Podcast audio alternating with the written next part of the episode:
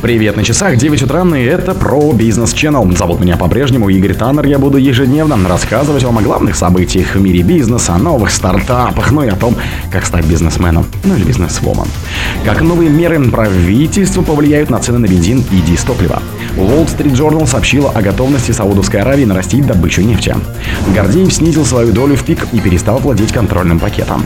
CNBC сообщил о расследовании в США против Freedom Holding из Казахстана. В Узбекистане пригрозили Яндекс.Гоу блокировкой. На Украине арестовали активы совладельцев Альфа-банка. Спонсор подкаста Глаз Бога. Глаз Бога это самый подробный и удобный бот пробива людей, их соцсетей и автомобилей в Телеграме. Как новые меры правительства повлияют на цены на бензин и дизтопливо? В ответ на резкий рост оптовых цен на нефтепродукты, который спровоцировал повышение и розничных цен, правительство утвердило комплекс мер по стабилизации топливного рынка. В их числе восстановление компенсации нефтяным компаниям за сдерживание внутренних цен, топливный демпфер, сокращенных вдвое с 1 сентября. Скорректированный демпфер будет рассчитываться с 1 октября, то есть сокращенные выплаты нефтяникам из бюджета просуществовали лишь месяц. Для стабилизации оптовых цен власти также повысили норматив по продаже топлива на бирже с 13 до 15% от производства для бензина и с 9,5 до 12,5% для дизтоплива. Эта мера вступит в силу с 1 декабря, следует из постановления премьера Михаила Мишустина. К тому же правительством пришлось смягчить полный запрет на экспорт дизельного топлива, введенный 21 сентября, так как из-за него, по данным коммерсанта, почти полностью заполнились мощности хранения дистоплива в системе транснефти. Теперь его можно экспортировать через порты в том случае, если производитель поставляет не менее 50% от произведенного топлива на внутренний рынок. Wall Street Journal сообщила о готовности Саудовской Аравии нарастить добычу нефти. Власти Саудовской Аравии уведомили Соединенные Штаты, что в начале 2024 года готовы увеличить добычу нефти, если цены на нее будут высокими, сообщает в Washington Post со ссылкой на чиновников из двух стран. Таким образом, пишет издание Air Riyadh, хочет получить расположение в Конгрессе США для сделки, в рамках которой Саудовская Аравия признает Израиль и заключит оборонное соглашение с Вашингтоном. Ранее о том, что Соединенные Штаты рассматривают возможность такой сделки, сообщала в Нью-Йорк Таймс. В соответствии с ним Саудовская Аравия добивается нормализации отношений с Израилем. Между странами нет официальных дипломатических связей, а США обязуются предоставить королевству военную поддержку, если оно или другое ближневосточное государство подвергнется нападению. Гордеев снизил свою долю в пик и перестал владеть контрольным пакетом. Сергей Гордеев снизил свою долю в пик с 52,49 до 32,49%, уведомила компания в сообщении, размещенном на сайте Центра раскрытия корпоративной информации.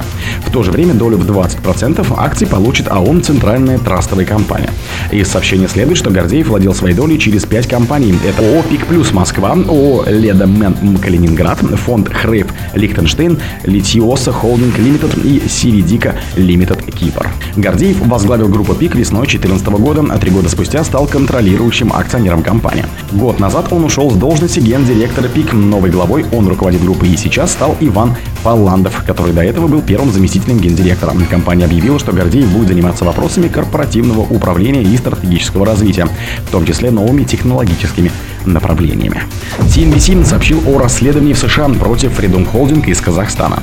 Министерство юстиции США и Комиссия по ценным бумагам и биржам США проводит расследование в отношении казахстанской компании Freedom Holding миллиардером Тимура Турлова из-за инсайдерской торговли акциями и офшорного филиала, связанного с лицами, находящимися под санкциями, сообщает телеканал CNBC со ссылкой на документы. После сообщения о расследовании акции компании упали на 9,3%. СЭК и Минюст изучают систему внутреннего контроля Freedom Holding и ее офшорные операции, а также заявление Турлова, что компания может получить доступ для своих клиентов, в основном из России, к горячим IPO в США. Бизнесмену и его компании известно о расследовании СЭК, которое продолжается уже несколько месяцев, сообщил один из источников CNBC. Минюст занялся деятельностью Freedom Holding недавно.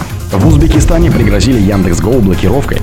Налоговый комитет Узбекистана потребовал от Яндекс.Гоу зарегистрироваться в качестве налогового резидента страны, а также предоставлять клиентам автоматически формируемый фискальный чек. В противном случае сервису грозит блокировка. Об этом сообщает телеграм-канал комитета.